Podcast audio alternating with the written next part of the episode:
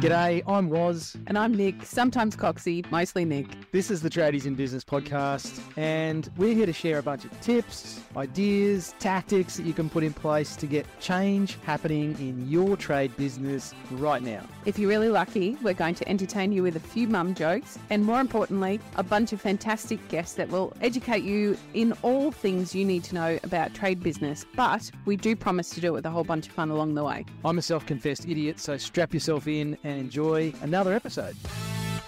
Hey, hey, Hi. we're back with Hello. another tidbit or tidbit episode. If you have no idea why I'm calling it two different things, go back to the last one and you'll hear me deep dive into the origins of the English language. Bet you can't wait for that one. Now we're going to keep these episodes short, sharp, and shiny, so we probably don't need to do that. That's what I was about to say, so thank you. You're welcome. We are drawing your attention back to an episode that was on my screen a moment ago, and now I've lost it, so I'm going to find it again. Here we go. Uh, back in June 2019, way back in the archives. In the dark ages. Yes, uh, according to the title, it was uh, episode 34. Ooh.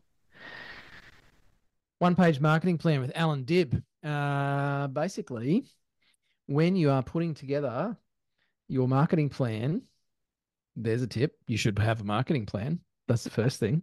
So, in terms of actions from today's tidbit episode, you need a marketing plan. One of the problems with and why people don't have a marketing plan is they think, oh, 25 pages and I've got to write all this stuff. And no, it is sufficient for you to have a marketing plan that fits on one page. Allan Dib wrote a book called The One Page Marketing Plan. Pretty good book, actually. I didn't mind It it. is a good book. I Yeah. did also enjoy it. It's the simplicity of the book that I really enjoyed. Interestingly, his book was more than one page about the one page marketing plan. it wasn't too many more than one page.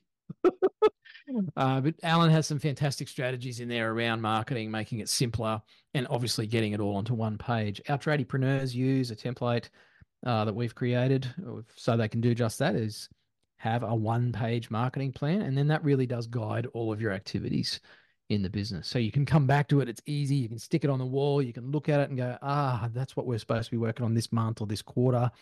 Yes, there's a lot more work that comes out of the back of that one page plan. But that's the point about plans. Plans should be like a ready reckoner, a reference guide that you can come back to easily.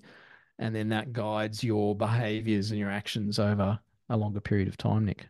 I think the big overarching uh, message from this episode uh, and what our quick episode today is that marketing doesn't need to be hard. It can be very simple. And the more concise you are with your marketing plan, the more concise your mess your marketing message will be. That's a big mouthful.